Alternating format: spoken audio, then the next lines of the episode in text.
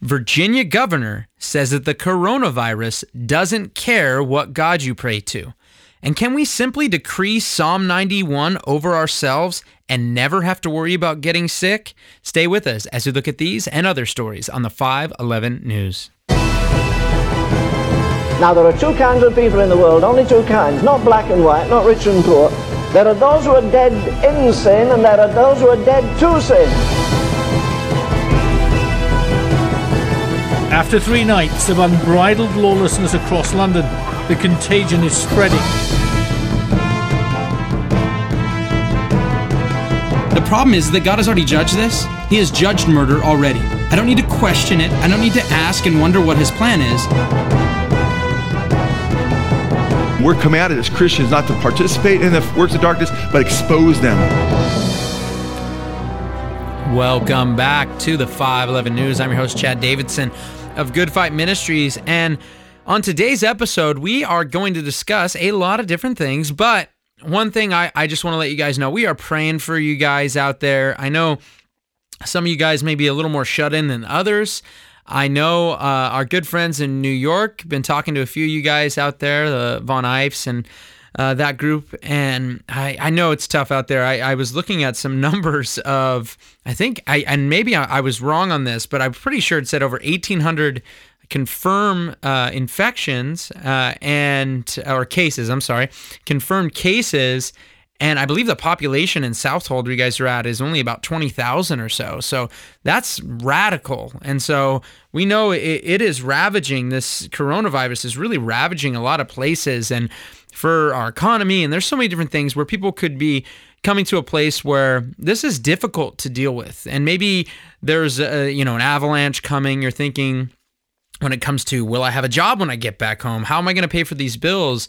Um, all those different things. And I just want to encourage you guys, wherever you are, just make sure you guys know that you're you're safe in Christ and you're following in Him. Um, Jesus was very clear; He is our shepherd, and He says His sheep will listen, that hear and listen his, to His voice, and they will follow after Him. And I want you to continue to follow after Him. And I want to encourage you guys, if you haven't checked out, we have an article that I kind of adapted a mixture of the notes from a message that Joe did, the first message after California was put on lockdown um, the first message that he did on that Wednesday night, right after we were put on lockdown, um, regarding Jesus being our shepherd. And I kind of adapted some of my own thoughts alongside the notes that Blessed Hope Chapel, Texas, if you remember, Blessed Hope Chapel, Alaska used to take the notes, and now Blessed Hope Chapel, Texas is taking the notes and dropping the, it's the same people, they just moved, uh, but dropping the notes down for us after every message. So um, check that out, guys. It's called, and I named it, and I'm sadly forgetting the name, The Shepherd. Uh, in the coronavirus storm. Yeah, the shepherd in the coronavirus storm. Sadly, I named that article and forgot uh, what I named it, but.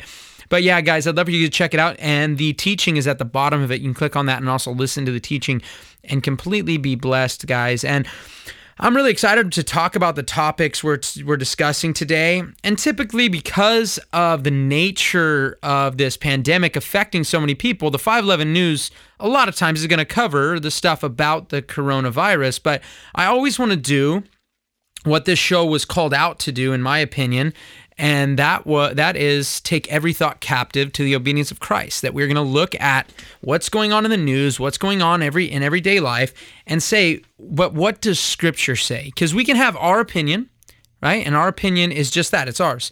And we want to make sure that our opinions are always with Bible colored glasses, okay? That we see the world through the lenses of Scripture. And if we do that, one, you will find much, much, much more comfort in whatever situation.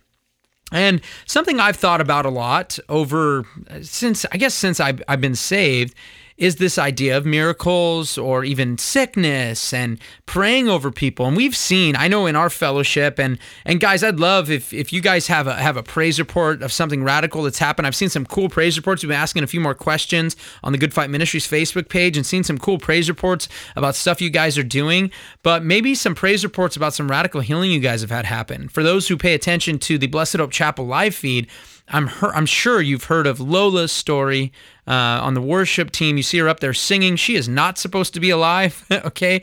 But I guess she is because that's what the Lord wanted. And we've been praying for her radically. Her husband's up there uh, on Sunday mornings as well, usually playing the piano or the keyboard. Uh, you know, he's got that really great radio uh, low voice that he has, uh, Chuck. And guys, we we we've seen some radical miracles take place, and for me, that's what I wanted to discuss because the Virginia governor Ralph Northam actually tweeted this, and I thought it's a silly statement but I want to take it to the test. Not only that, but I think it's really interesting to say the backdrop of his statement. He's he tweeted this. Is still on his Twitter on Virginia Governor Ralph Northam's Twitter feed. It says, "Tonight I held a call with faith leaders across Virginia.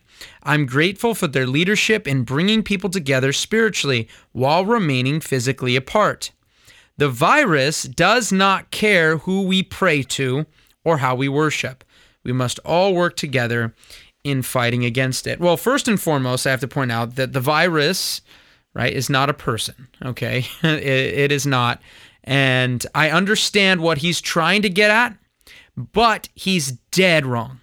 He is dead wrong. Now, don't get me don't get me wrong. I am not telling you to go against and and and just go and say, "Hey guys, we should still just have our church, have 5,000 people in the same area and we're all going to be fine." I think that happened in a church recently, and I think the last time I checked, 37 people in a small congregation all got coronavirus, and actually they've had some death because of it. And I don't think that, me personally, I don't think that's practicing wisdom as a shepherd. Okay, if somebody has leprosy, you put them in a leper colony. Okay, and I'm not saying you have leprosy if you, you know, get the coronavirus, but guys, we do need to practice wisdom this isn't uh, the government saying you're not allowed to practice your faith. Okay, um, I do I do believe a lot of this has to do with convictions, and we have a little write up, uh, and Tony can put the link that that Joe did because we had a lot of people coming against us because we met that first Sunday. Some of us, including myself, I have ten people over every Monday, Wednesday, and Sunday at my house doing Bible studies. Um, still trying to get in as much fellowship as possible, not with anybody who's sick or showing symptoms, but trying to keep um, just practice wisdom, you know, when it comes to this. So we want to talk, I want to talk a little bit about this statement, this idea that it doesn't matter what God you pray to, that it makes no difference. And I believe that that is a lie, obviously. Okay. There is only one true God, and praying to any other God, okay, is idolatry. There is only one true God. And if you go to anyone else other than Him, you're going to leave empty handed or with something of to your detriment. Okay? The Bible says in, in the Psalms very clearly that the idols of old are demons. And Paul equated that anything really could be an idol and that behind them are demons. And that is the truth, okay? Um, the fact is, is that every person as well, we are either the temple of God or the temple of idols or demons, okay? And if we are praying to a false deity, okay, we are either not going to get an answer. Just think about what happened at Mount Carmel. You got Elijah pretty much making fun of the false gods, saying, What are they going to the bathroom? Are they sleeping? Because our God doesn't sleep nor slumber, okay?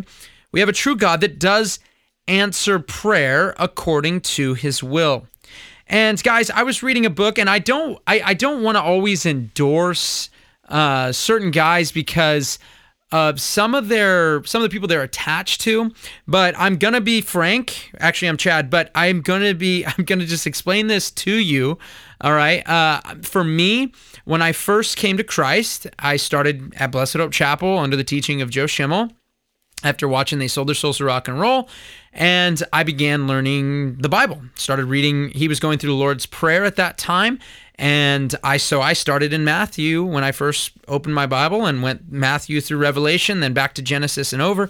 And I remember about three months, so it would have been March 2009, um, March or April 2009. I was at my house and somebody had left a book there, and I had went to the gym that night and I picked up this book because my endorphins were going and I wasn't ready to sleep yet. And it was about 1 a.m. and I picked up the book and I started reading. And I literally did not go to sleep until I finished that book. It took me about eight hours, and I had read the book, um, The Case for Christ by Lee Strobel. And for me, I was coming out of atheism. So I thought, wow, I knew who Jesus was. I knew him as a person. I didn't know all of the historical data and the proof for the resurrection, the proofs for the crucifixion. I mean, all of these different things, his miracles, everything he did, I, I had never really. At, at that point in my walk, I knew him, so I wasn't paying attention necessarily to the miracles because I had known Jesus and I was getting to know the scriptures, which I had placed that, hey, these are the word of God very clearly. And so that's where I was. But I really, really enjoyed that book. And, and I've, ever since then, I've always loved apologetics, understanding why we believe what we believe, having an answer, a defense, an apologia for our faith and being able to deliver that to other people. So I started studying apologetics after that, probably getting to, into doctrine. And Joe would always mention, and if you listen to Joe long enough, you'll notice he teaches in an apologetic format typically. It's just the way it, it breathes out of him, including doctrine and scripture. And I always thought these things were really interesting you know, I read More Than a Carpenter by Josh McDowell. I started delving into Norman Geisler and, and William Lane Craig, and then some more on the Reformed camp as well, and watching all these videos. But I always enjoyed Lee Strobel's writing style, okay? The investigative reporter digging into these questions. And I thought, hey, I came out of atheism. I thought maybe that was why I always liked and enjoyed it. And just a few months ago, I said, Hey, I wanted to get, I saw this book and I didn't even know who wrote it. I just grabbed it. It was called A Case for Miracles. Probably should have known it was a Lee Strobel book because most of his books are a case for something. And I really enjoyed it. And I thought there were some very interesting things that were in the book. And like I said, I've always enjoyed his writing style, but I, I don't endorse him because of he's interlocked with guys like Bill Hybels, and you guys know that that controversy's gotten even worse. So I don't know if he's kind of walked away from Bill Hybels or stepped back at all. Um, but I believe that was the church he, his wife was attending when he came to Christ. And um, also with Rick Warren, and because he has those ties, I can't give like some endorsement for him. I'm just telling you that I found a lot of the information uh, very interesting and very good. And in this book specifically, on the case for miracles, I found this to be really interesting. So when I heard or when I read what the Virginia governor stated concerning it doesn't matter what God you prayed to, it reminded me of this book. I had read it a few months ago and I thought, wow, that makes me think of something that ha- that was mentioned in that book, something I found to be very very interesting. You see, he starts the book off interviewing and for you guys who've been involved or watched any sort of apologetic video, videos, you've probably seen Michael Shermer. Michael Shermer is the editor and I believe founder of Skeptic Magazine. Okay, he's debated a number of people.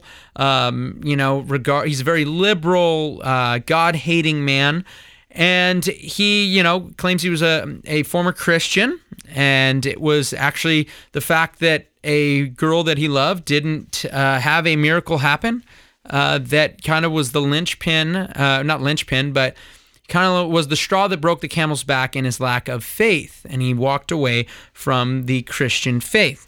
And so after that, he became very vehement against Christianity and has pretty much dedicated most of his life to coming against it. And like I said, has done plenty of uh, publicly moderated debates against guys like Dr. Frank Turek, who will be on the Good Fight Radio Network, by the way. Um, and we, so if you haven't been acquainted with him, that's who he is. Okay. So, in an interview that Lee Strobel conducted with him regarding miracles specifically, Michael Shermer argues that they don't happen and that prayer doesn't do anything, very similar to what the governor said. It doesn't matter what God you pray to, right? um, and that he says the evidence shows that prayer helps zero, nothing. And the entire linchpin to this argument for him okay? Not only his own experiences, but it was the infamous STEP study done by Harvard Medical School. Okay, the STEP stands for Study of the Therapeutic Effects of Intercessory Prayer. Now, this sounds like a, a study that was done. It was done to the gold standard which of research, meaning it was peer reviewed, prospective, randomized, double double blind, paralleled group controlled study. Okay, so this thing is supposed to be the top level study, and it showed that praying has no effect, according to the study, on the outcome of sickness, surgery, or otherwise. So, if that's the case, science has shown that miracles don't happen through prayer. And that's the end of it. Okay? So we can put this away. It doesn't help at all because the step study, we have the step study. Well, not so fast. Okay? Because in the book, A Case for Miracles, that's not the only interview that Lee Strobel does. He interviews Dr. Craig Keener, who wrote, I believe, a 1700, I think over 1700 page book on miracles. Um, he's got a, a, number of commentaries on the book of Acts as well as Revelation and other things.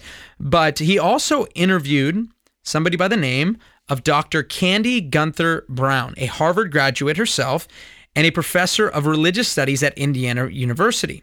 And she said the STEP study is not as gold standard as it may appear. While it may meet the requirements of the scientific community, it seems that the findings actually, in my opinion, teach that only the one true God can actually heal. And let me show you how that backhanded claim can be made. Okay. She points out that there has also been gold standard studies before and after STEP that show precisely the opposite conclusion. She pointed to a specific study known as the Byrd Study, conducted by Randall Byrd, Dr. Randall Byrd, and it was published in the Southern Medical Journal, where they had each person in the study only praying to the Judeo Christian God. The patients who were prayed for had less congestive heart failure, fewer cardiac arrests, fewer episodes of pneumonia, less incubation, fewer needed ventilation, less diuretics, and antibiotic, uh, antibiotic therapy. Byrd's article was peer reviewed, judged properly, and executed as a scientific investigation. The same study was done once again a decade after that by Dr. William S. Harris and published in the Archives of Internal Medicine. And it conducted over a thousand coronary, uh, cor- coronary patients have received they perceived prayer and half didn't. So 500 did, 500 didn't. The results once again the affirmation scientifically that God was working in intercessory prayer.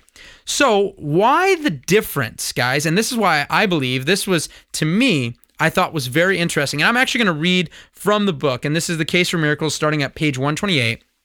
And I'm going to read from the book because why would these two studies have entirely different conclusions if they were both going after the same thing? And this is exactly what it says in page 128. It says uh, Brown began dissecting the STEP project by asking me an uncontroversial question. If you're going to study prayer, she said, wouldn't it be important who was praying, who they were praying to, and how they were praying? That seems intuitively obvious. Of course. I replied.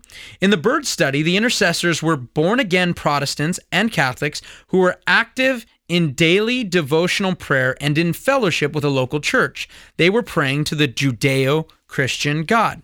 Well, that made sense to me. As born again believers, they would have faith in a personal God who is loving and who possesses the power and inclination to supernaturally intervene in people's lives. Yes, I said, it seems reasonable that if you're studying the effects of Christian prayer, you would want people whose theology is mainstream. Exactly. Similarly, in the Harris study, the intercessors were required to believe in a personal God who hears and answers prayer made on behalf of the sick. Again, that seems entirely appropriate. What about STEP, which found no beneficial effects of prayer? I asked. She shifted in her chair so she was facing me and more squarely.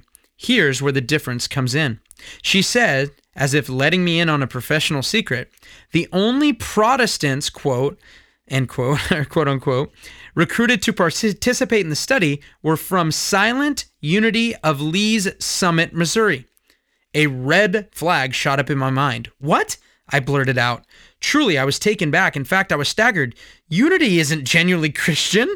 They claim to be Christian. The group's full name is the Unity School of Christianity, but I agree that many Christian scholars wouldn't give them that label. They trace themselves back to the New Thought movement of the late 19th century. I've studied Christian apologetics or evidence for the faith for decades, and I am now a professor of Christian thought at a university. Never have I encountered any expert on religious movements who would classify unity as being traditionally Christian in its theology. With more than 300 unity congregations, a thousand licensed ministers, programs, on more than a thousand radio and television stations and 33 million pieces of mail dis- dispatched annually, Unity has been described as one of the largest metaphysical groups in the United States. The sect's views on the divinity of Jesus, sin and salvation, the Trinity, the Bible, and just about every cornerstone of Christian doctrine would be unrecognizable to any mainstream Christian. Reading through Unity's beliefs, I detected a mixture of Hinduism, Spiritism, Theosophy, Rosicrucianism, and Christian science blend with an esoteric species of Christianity. Biblical concepts have been emptied of their historical meaning and refilled with ideas more suited to New Age mysticism or pantheism. Indeed, Ruth Tucker, an expert on cults and alternative religions, wrote Unity's acceptance of non Christian tenets such as reincarnation and its rejection of various biblical tenets have placed the movement outside traditional Christian orthodoxy. Ron Rhodes, who has a doctorate in systematic theology and has authored 66 books on religious beliefs, wrote The Unity School of Christianity may have a Christian sounding name, but it is definitely not Christian. It is a New Age cult and is not Christian in any aspect of its doctrine or teaching. But what, a, what does it believe about prayer? Unity leaders have long denied that prayer miracles work and have even called petitionary prayer useless. Guys, that is the only Christian group that they used, quote unquote Christian, in the step study. So, you know what it tells me? That prayers to false gods don't help at all, okay? And the fact that other studies, and I'm not saying we need to put God in a test tube, I'm not saying I even like these ideas of these studies, but the fact is, when it's been done, it's been proven that guess what? That you had to literally find a group of quote unquote Christians, which are really heretics, that didn't believe that their prayers actually mattered to the healing of people to do your prayer study. So you know what it tells me? If the prayers of real saints, and I, I would really like to do that uh, Catholic versus Christian one, but but nonetheless, if the prayers of the real saints, okay, the ones praying to the one true God, and then they see result after result, okay, and and they go further into it, and and I would say I'll advise you as a warning when it comes to this book. They do talk about uh, certain people that you know, it made a difference if they actually got to lay hands or where they were in the world and, the, and those different things. And one of those people is Heidi Baker, who is, in, in all honesty, a heretic. She is not a believer. I don't believe.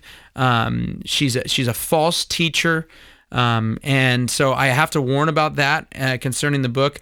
But anyways, long long story short, the fact is is that that study, when you go back and look at it, all those studies put together, for me, it shows me personally that guess what? Only the one true God matters in concerning your prayer and what can happen when it comes to you praying and beseeching Him concerning this. So, with that said, the second question I had for this teaching, this this episode, had to do with this idea, and I've seen it all over the internet, guys, of just decree Psalm 91. If you decree it, you can't get sick. That's the idea here, guys. And I'm telling you, I've joined a ton of Facebook groups uh, in order to hopefully share shows like the 511 News, like Good Fight Radio Show, like Teachings on Sundays, to share these live feeds and, and these videos. And I, I'm always staggered by the amount of heresy that I see online, in all honesty. But when it comes to this, this I'm going to decree Psalm 91 over myself, and I'm going to read from it so you guys so you guys can hear it. And it, it it's kind of sad to me when when I think about it, but I love Psalm 91. Okay, it's a great promises for us for those in the Lord. And it says, "He who dwells in the shelter of the Most High will abide in the shadow shadow of the Almighty. I will say to the Lord, my refuge and my fortress, my God in whom I trust, for it is He who delivers you from the snare of the trapper, and from the deadly pestilence. He will cover you with His pinions." Un- and under his wings you may seek refuge. So, right there, we realize all I got to do is come under his wings and I can never be harmed. I can never get sick. The big problem with that, guys, is that that's not what's trying to be conveyed in the scripture. We, we we're not we don't do witchcraft. We're not putting potions over us. Okay? We're not we're not going to say abracadabra you're no longer sick. Okay? What we are going to do is look at God's word in the promises. Okay. There's something that I, I have to point out that when you look at scripture, okay, when you look at scripture, we need to recognize God's character through it all. Through the witness of the Holy Spirit, his word proclaims who he is. The Holy Spirit enables believers to properly divide the word of God and not simply learn things about him, but to get to know him. In Exodus 33 13, this has been a verse that I, I, I don't want to say, oh, it's a life verse, but it kind of is for me. Okay. When I was a newer believer, I was gaining a lot of knowledge very quickly about who Christ was, apologetics, all this stuff we've talked about today. And one of the things that happened to me was God started becoming more of a math equation, right? He was the answer to the end of the riddle or something. And Exodus 33 13, and I'll, and I'll just give a quick summary because Tony just gave me the five minute mark and I'm running late here. But in, in, in Exodus 33 13, Moses cries out, Lord, if I find favor, if I have found favor in your sight, Teach me your ways so that I may know you. Ultimately, teaching, learning God's word, ultimately learning who He is through His scripture, ultimately knowing that even if I die, not a hair on my head, yes, that's a promise that even when I die, not a hair on my head will be harmed. I will never be harmed by the second death. Any sort of decree I, I have over myself from the Old or the New Testament always falls in line with the fact that we have a resurrected body coming, the fact that this body will be done away with. We see in the scriptures very clearly that even Paul left some sick. Yes, believers. It wasn't because of their lack of faith. In fact, if you go to the Hall of Faith chapter in Hebrews chapter 11, you will notice he is going over and over again. These are the men of radical faith that we can look to as encouragement for our faith over and over again. In fact, Hebrews 12 starts out with that great cloud of witnesses. After seeing all these people and recognizing what they went through, now let's lay aside every sin and the encumbrance that so easily entangles us. But when we look back at Hebrews 11, one of the things it ends with is that all these people had a ton of faith, and some of them were sawn in half because they had a greater resurrection that they were looking forward to. I don't care what sickness it is. Yes, if it's God's will, first of all, James even tells us elders in the church should be anointing people with oil that, that may be sick, may be praying for people. Okay? God is still listening. We do have the one true God that still does listen. But guess what? When it comes to healing, it doesn't always happen in this life, but it always happens if you're a believer trusting in Him. If you are a sheep listening to His voice and following Him, you will always get the healing, whether in this life or the life to come. You will always, always get it. Every single human being has an expiration date. Every single human being has an expiration date. And guys, before before I finish up, because I want to mention that verse, I wanted to correct one thing that happened on last week's show. I was reading through some old notes and I was mentioning about John Lennon and Yoko Ono and the sacrifice that they paid all that money for. Okay, okay. Uh, hopefully for his success because his career wasn't going too well. And Yoko Ono, I I must it must have been because of my allergies to cats. I accidentally said cat. I meant dove. Okay, they sacrificed a dove, which, as a picture of the Holy Spirit in the New Testament, I think has an even even greater meaning. There's not too many pictures of cats in the older New Testament, but that's for another episode. no, I'm just kidding. I'll never do an episode on cats, uh, but I don't hate them. I'm just very allergic. Uh, anyways, guys, um, I wanted to point out that that Exodus 33:13 because the fact is is that we want to learn scripture. We want to learn about Jesus. We want to learn about his word so that we may know him when we see his character throughout. Okay? We see how he is. We don't just simply know facts about this God we come to know him as we dig into his word, okay? I've been reading through the Quran lately, as well as obviously my scriptures. And guys, it's so pathetic to even have the name Muhammad even be mentioned by the name of Jesus. When you see the two people and just compare the two human beings, who Jesus was, they're incomparable. It's pathetic, in all honesty. And I can tell you this, guys, we have such a good Savior. And the more I read His Word, the more I dig in, the more I meditate on it day and night. I am like that tree planted against the water, bearing fruit in season, because not that I knew facts about Jesus, but because guess what? I get to know Him on a personal level, and I know that He cares for me and He cares for you. This has been Chad Davidson, and this is the 511 News.